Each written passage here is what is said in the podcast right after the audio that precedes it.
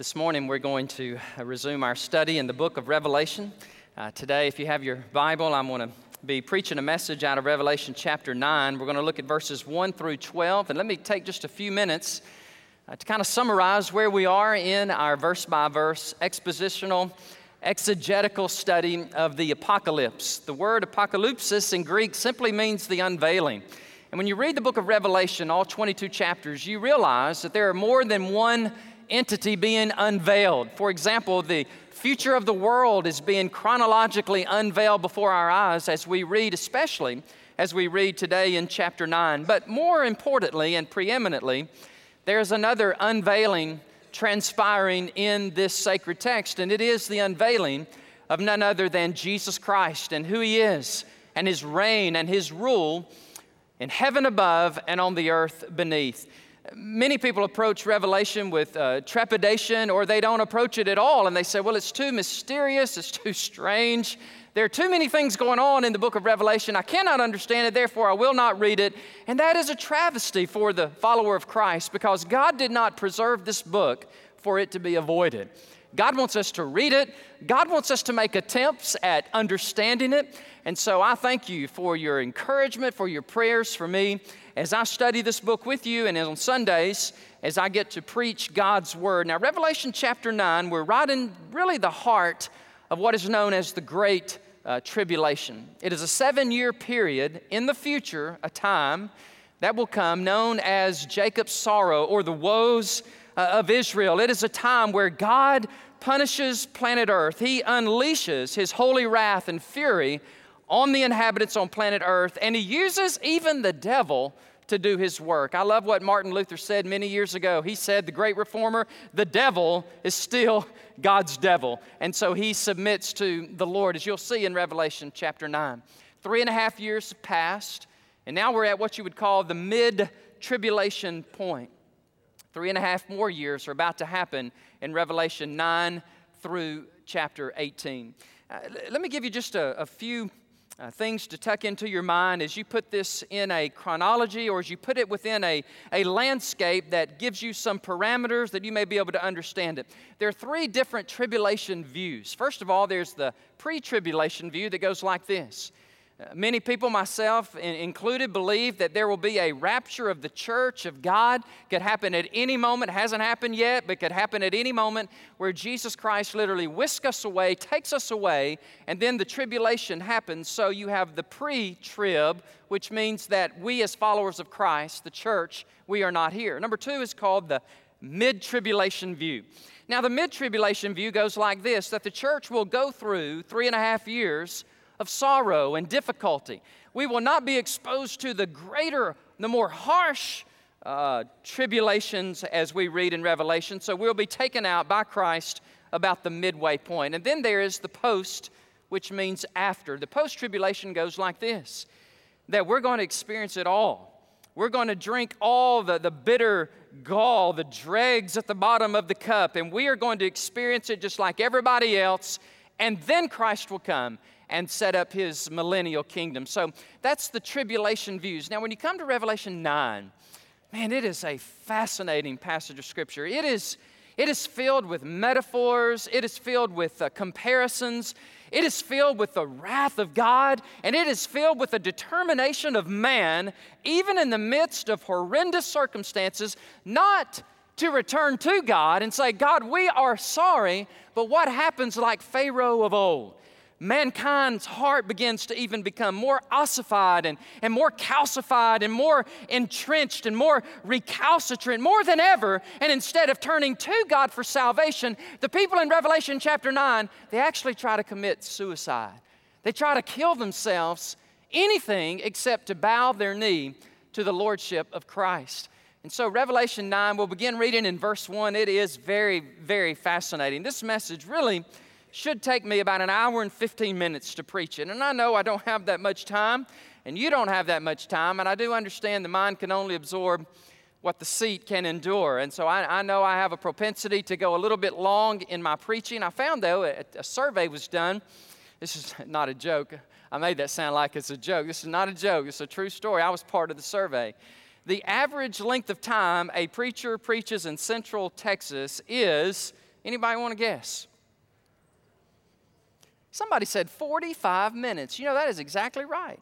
The average uh, sermon length in Central Texas is, is, 45 minutes, so I'm kind of right in, in, in there, give or take, mostly take a, a, a few minutes. So, so here it is. This is a uh, it is a wonderful text. Now, when you read it, don't try to understand everything at once.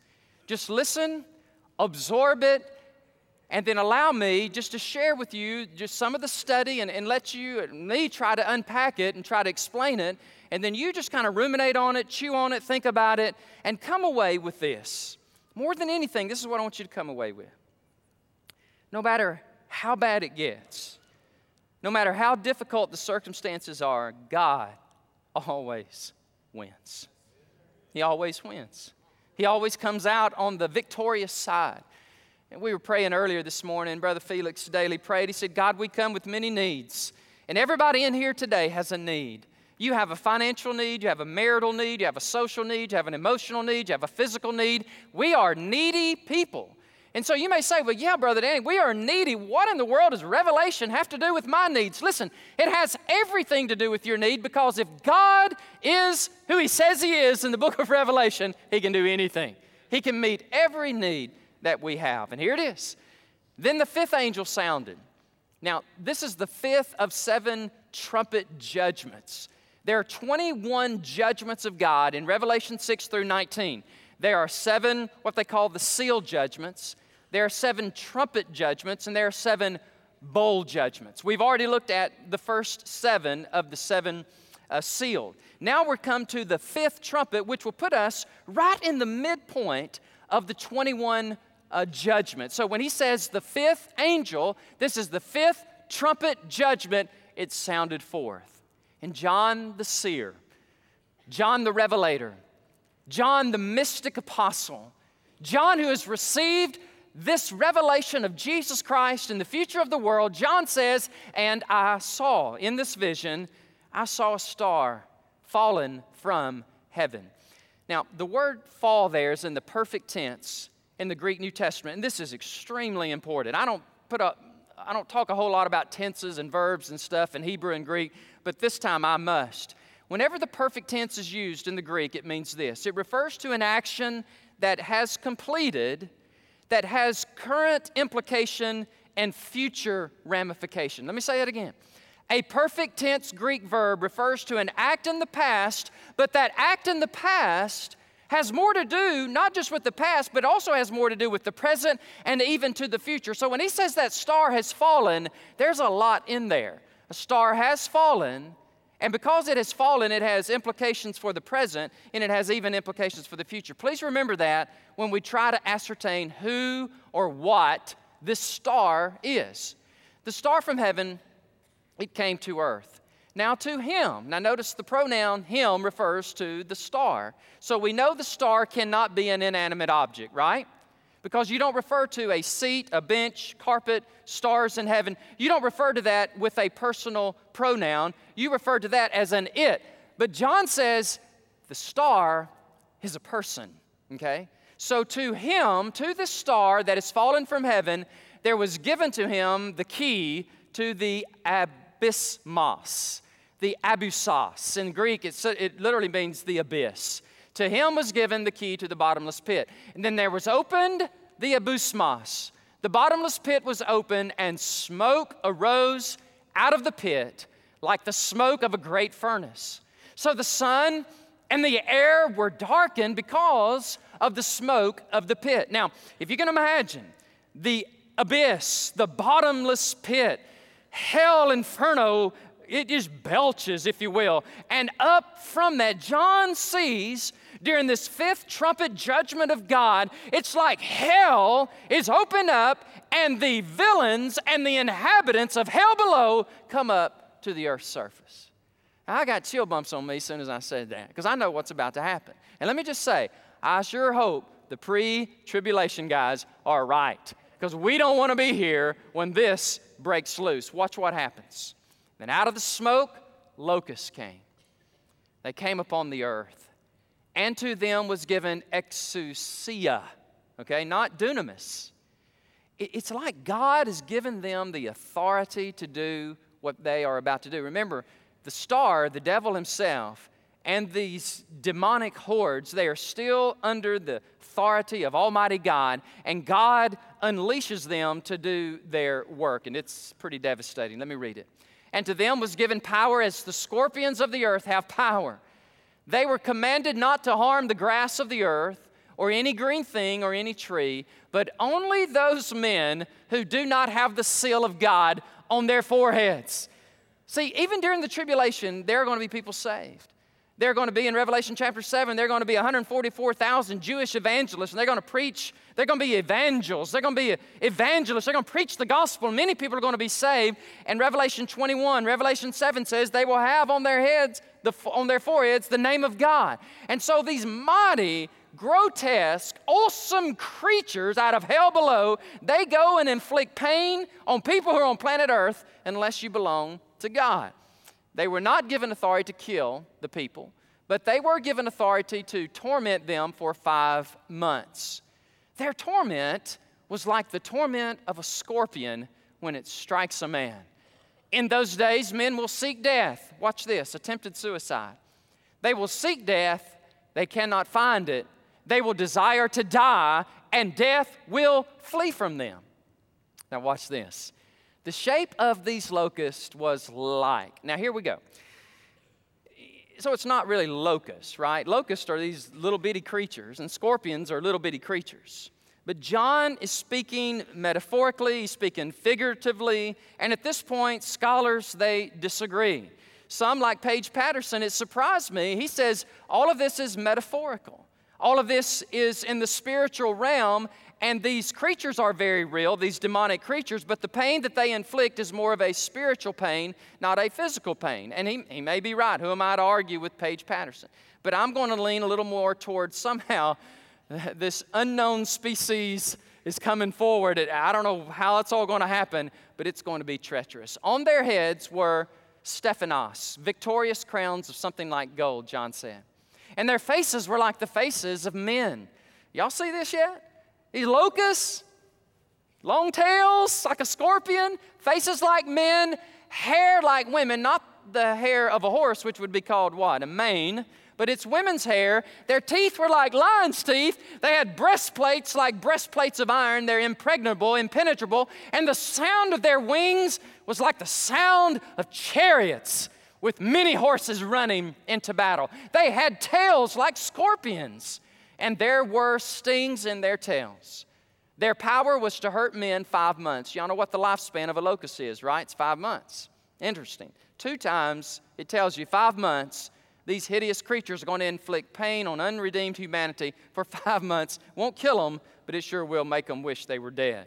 And they had as their king over them the angel of the bottomless pit, whose name in Hebrew is Abaddon, destruction, but in Greek, he has the name Apollyon. Apollyon means to destroy. John says, One woe is past. Behold, still two more woes are coming after these things. What he's saying is, two more trumpet judgments are coming, even after this one. It's ominous. It's it, it, it boggles your mind, your imagination. And John is taking mere human language and he's cr- trying to describe, whether, whether it's physical or metaphorical, you decide, you interpret it, but, but whatever it is, it's going to be a very awesome, in, in the sense of the word, a, a destructive time on planet Earth where God judges the hearts of men. There are five things I want to try to get through these. If I don't make it through all five, we'll, we'll pick it up next time we preach on Revelation. But first of all, there's a fallen angel. If you'll look at it, or a fallen star in verse 1. Now we know it's a person, right? Because it's in, uh, it's in the pronoun vocabulary. Uh, it is a fallen star. There are two interpretations. If you want to get this real quick, jot these down. Number one, by the way, I've got seven and, and, and after today, uh, there are going to be eight pages of single space manuscript on this one sermon. When I have five pages, that is about a 45 minute sermon. You do the math, okay? So I got to talk fast and, and, and, and get, us, get us through. The fallen star, there are two interpretations. Number one, This is an angel who is sent from heaven by God to unleash the hordes of hell. Okay, that is theory number one. Theory number two, it is none other than the devil himself. And this is what I believe because of the perfect tense, fallen, something that has happened in the past that has current and future ramification. Interesting, when you read, for example, in Ezekiel 14, I think we have this on the screen, you read Isaiah chapter 28, in Revelation chapter 12, there is a pre cosmic fall of the enemy. Satan falls, and and many people believe as he falls out of heaven, he takes a third of the angels with him. They become demonic forces. And he says, How you are fallen from heaven, O Lucifer, son of the morning. How you are cut down to the ground, you who weaken the nations. For you have said in your heart, watch this, I will ascend into heaven, I will exalt my throne above the stars of God. Okay? I will sit on the mount of the congregation on the farther sides of the north. I will ascend. This is the enemy talking in his pre cosmic fall. I will ascend above the heights of the clouds. I will be like El Elyon. I will be like God. I deserve it. I'm as good as God. I'm as strong as God ever was. I am Lucifer, son of the morning, and I'm going to be worshiped just like God. And when he did that, God said, boom, he cast him out of the heaven above. Listen, God has no equals, He has no parallels. He is God, a God alone. He is God, and He does not share His glory and His worship with anybody or anything, all right? He said, I'm going to send to the heavens, yet you shall be brought down to Sheol, to the lowest depths of the pit. So we have this fallen star. Number two, we have a bottomless pit, abus, uh, abusas. The bottomless pit, how many times is it mentioned just in this narrative alone? It's mentioned like three uh, uh, different times. So in verse in verse 2 it says and or 1 it says to him was given the key to the bottomless pit here's how i describe the bottomless pit it is a place of incarceration of demonic or fallen angels it is a wretched place of torment fire and smoke now what is this? Why are some demons incarcerated and yet others are free to roam upon planet Earth? Well, I think 2 Peter 2 4 and I think Jude 6 refer to these incarcerated demonic spirits, and I don't, I don't really know why or how, but some are incarcerated even now, and they're going to be let out during the Great Tribulation, where some already have free reign uh, to roam. It's interesting that Jesus, when he cast out, remember this? Remember he cast out the thousands of, of demons and threw them into the swine, to the, to the herd of swine, and they, and they begged him, remember this, verse 31, that he would do not command them to go out into the abyss. They, they begged him, please do not command us to go into the abusas. It's the same Greek word as used in Revelation. Dr. John Phillips puts it like this, and I, I just cannot improve on this. Let me read it to you. Picture what the world would be like if it were to open all the doors of all the penitentiaries on earth and set free the world's most vicious and violent criminals, giving them full reign to practice their infamies upon mankind, but something far worse than that lies in store for the future of the world. Satan, cast out of heaven, is now permitted to summon to his aid the most diabolical fiends in the abyss to act as his agents in bringing mankind to the footstool of the beast. End of quote. Verse 2 says that there is a smoke that just belches forth from the pit.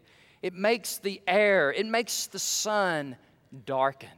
So you have a fallen star, you've got this bottomless pit, and now, number three, you've got these hideous, harmful creatures. You know, when, I studied Revelation chapter 9, and I don't know what you've been doing on Thanksgiving, but I've been studying.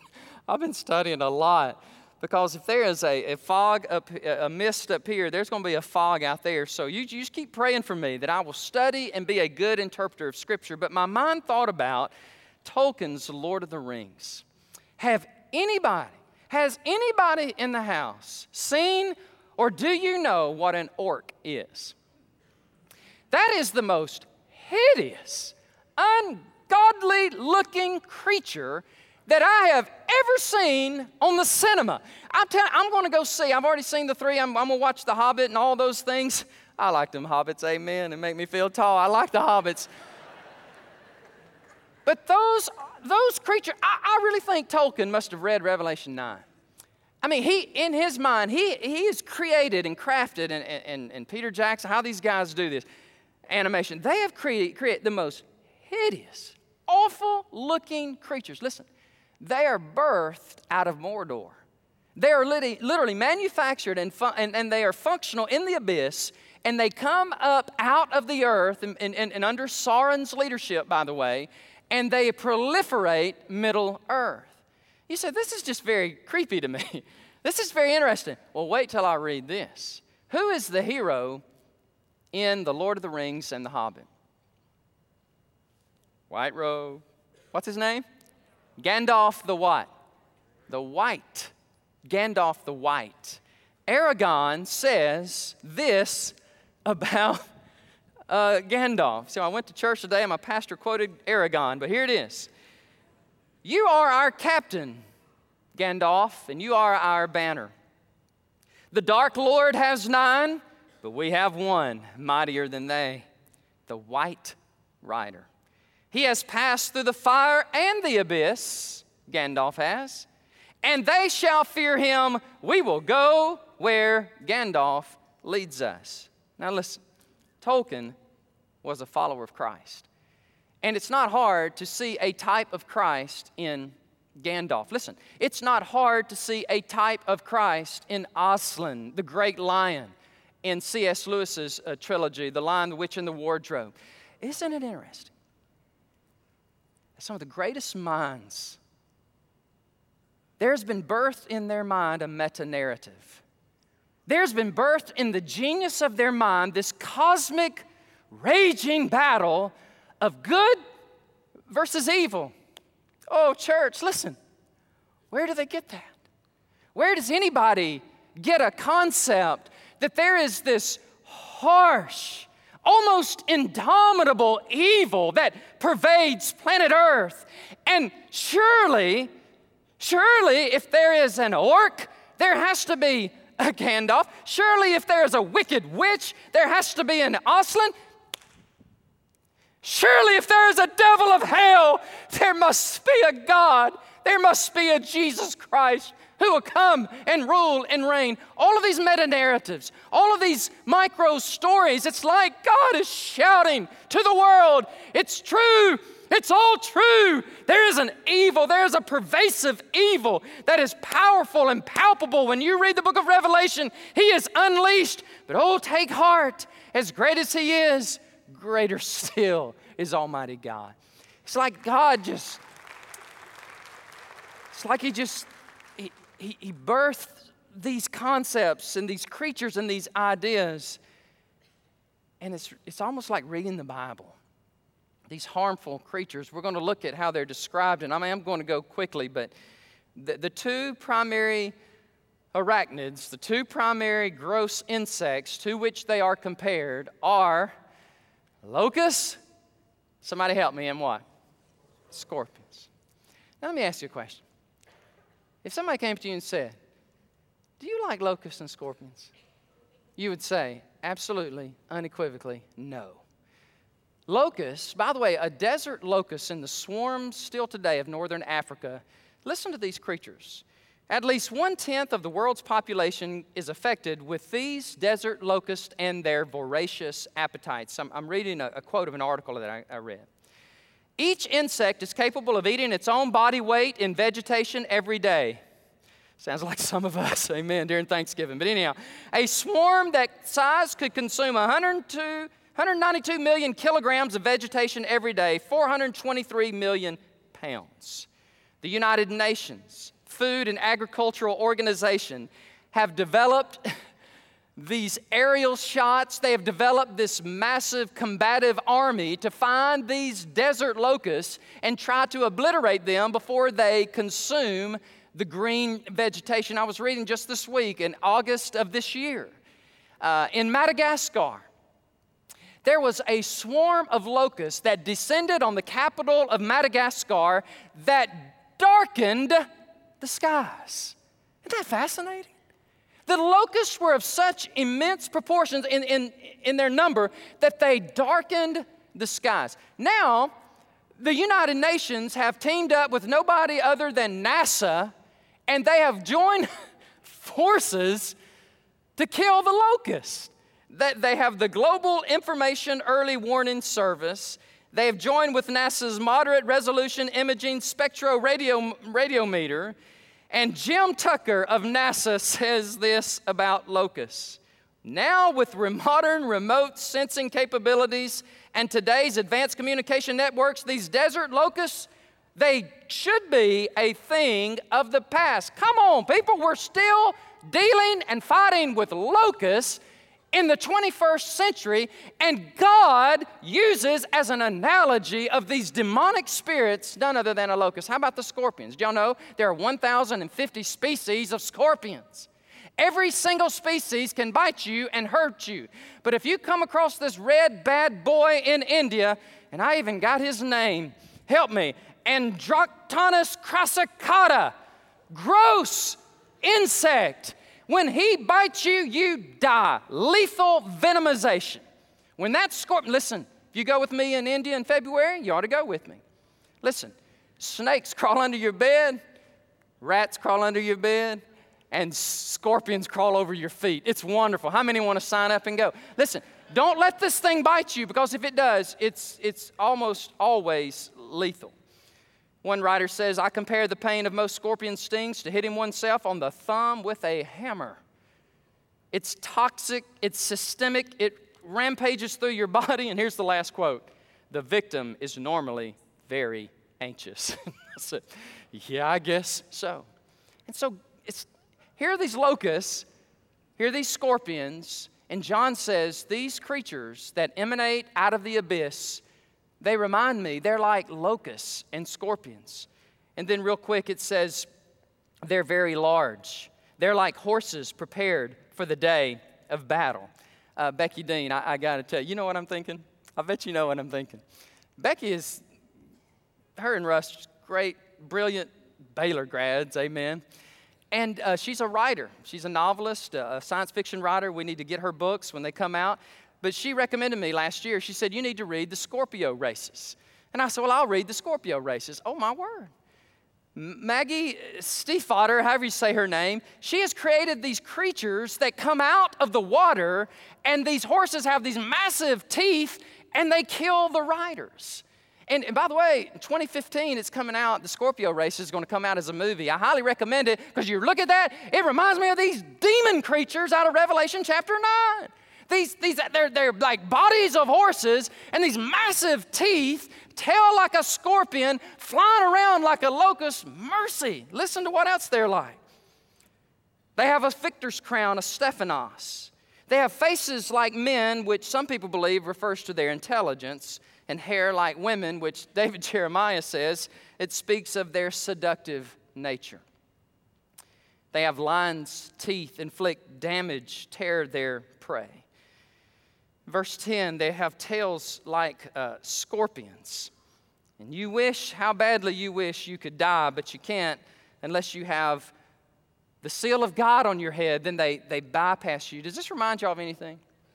Does it remind you of any lake, uh, locust plagues in Egypt? Does it remind you of the, the blood of the firstborn and, and when it's over your door, it, it passes by? There's, there's a lot of commonality here with the locust plagues, with the 10 plagues, and with this story. Verse 5 says, Basanos three times. It's going to be painful, painful, painful. And whether Dr. Patterson is right or others are right, listen, it doesn't matter who's right. You just don't want to be here. It's going to be horrendous. Somebody says, Well, I just don't know if I just want to believe or serve in a God that'll let the devil out and just have his way. Can you blame him? Can you blame him? What a just God. What an awesome God. What a compassionate God. What a God of grace and mercy. He would even write a letter and tell us what's going to happen. Verse 6, it's an amazing verse to me. So many will seek death, seek suicide, And yet, verse 6, so ominously it says, But death will flee from them. They can't kill themselves. This five month duration. So, in Revelation chapter 9, in this highly charged, intense, apocalyptic genre of literature, which, by the way, there's so much apocalyptic genre of literature from interstellar to uh, the Lord of the Rings that I mentioned, even Star Wars years ago, even to more movies that are on the horizon. It's like mankind is absolutely fascinated with future. Surely there's this cosmic battle on the horizon between good and evil, and you better believe it is. And God has given us a forewarning, even through secular literature and secular plays and movies. It's absolutely fascinating to me. These people will try to kill themselves, but they can't. We have a fallen star. We have um, a bottomless pit. We have hideous, harmful, horrible creatures. Ask me what I really think about those grotesque demons. And then, number four, we have a destructive angel. Now, watch this real quick as we wrap up. The destructive angel in verse, what is that, y'all? Verse 11 is the fallen star of verse 1. Don't miss that. It's one and the same person. He has this name uh, in Hebrew, Abaddon, which means destruction. In the Greek, it's Apollyon, it means destroyer. Don't forget, the devil is still God's devil. God uses him. But what's so interesting is when the devil is unleashed and these demons, as John Walvoord points out, you begin to see the real character of the devil. Listen to this quote Such is the character of Satan and those who affiliate with him as wicked or fallen angels. Listen, church, this is absolutely, you've got to hear this. I'm afraid if you don't hear this, you're going to miss the whole narrative. Listen, you may be watching on TV or internet, or you may be sitting here today and you don't believe in the devil. You don't believe in demonic forces. You don't believe in fallen angels. You don't believe in Antichrist and false prophets and beasts. But God does. And the Word of God takes them most seriously. But watch what happens. And Walvoord just captures this beautifully. Though in the modern world, Satan often appears as an angel of light in the role of that which is good and religious. But here, the mask is stripped away, and the evil is seen in its true character. When divine restraint is released, as in this instance, the true character of the evil one is manifestly is manifested immediately. After the destructive angel, I want you to look at future judgments, and that's the last thing. Future judgments. Very simply stated, verse 12 says, One woe is past, two more are yet to come. In other words, the fifth trumpet is sounded, the sixth trumpet and the seventh trumpet will sound, and that will conclude the trumpet judgments, which will usher in the bowl judgments.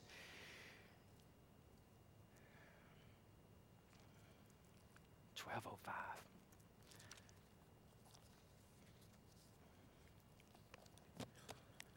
Thank you, Lord. I did it. I did. I did it. I thought it would take me a long time, but I wanted you to get this message. Somebody said, unless you're an angel or preach to angels, you really shouldn't preach over 30 minutes. That bothers me. I'm having a hard time with that quote. That's been on my mind because I know I'm no angel. We're not angels, all right? So we'll wrap it up. Not to promise I'll always preach 30 minutes or less. How does this make you feel? Do you walk away today with a sense God is amazing? God has captured in vivid, picturesque, descriptive language what is going to happen. And the hearts of man are going to be so hardened, they won't even believe. Some of your hearts are hardened today. Can I tell you this? Please, before it's too late, would you give your life to Christ? He who stiffens his neck, even though he's often rebuked, will suddenly be destroyed, and that without remedy. Proverbs 29 1. Listen, I invite you to give your life to Christ. I do. I, I, plead with you. I implore you because I don't want you to go through this torturous experience. I don't want you to be deceived by the evil one. Man, I want you to be cleaned in the blood of Jesus. I want you to be a part of his church. I want you to be a part of the winning team because I promise you this. It looks like the devil is just winning, and sometimes he gets some skirmishes, he gets some battles under his belt, but glory to God, one glorious day, the king will manifest himself. He will reign. Man, you think Gandalf is bad? You ain't seen nothing yet? You think Aslan the lion is strong? Woo, there is a lion of the tribe of Judah, and man, he is awesome, and I worship him. I worship him today. Oh, my dear friend, Father, I pray in the name of, of the name above every name, Jesus that, Lord, there would be there would be those that would listen to this and they would worship you and they would say, God, thank you. Thank you that you're such an awesome God. Yes, you're a God of justice, but you're also a God of mercy. God did not send his Son into the world to condemn the world, but that the world through him might be saved. Salvation's door is open. Let us walk in. Father, I pray that you would strengthen our hearts as followers of Christ.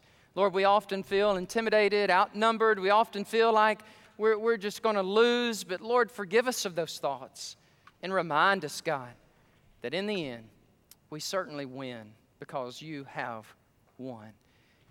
Bless your church today, oh God. I pray for our church here at Great Hills. I pray that you would bless us numerically. I pray that you would add people to our fellowship. I pray, God, you bless us financially. And I pray, God, more importantly, that you would bless us spiritually with a love for you, with a passion for you that is unquenchable. For this is my prayer in Jesus' name. Amen. As you stand to your feet, would you stand? Let's sing a song of praise, an invitation to the Lord. Thank you so much for listening, being attentive. God puts it on your heart. You need to come to the altar and pray. You just need to, and you need to give your life to Christ. You need to join our church, whatever your decision is. Let us encourage you as you come. God bless you as you come.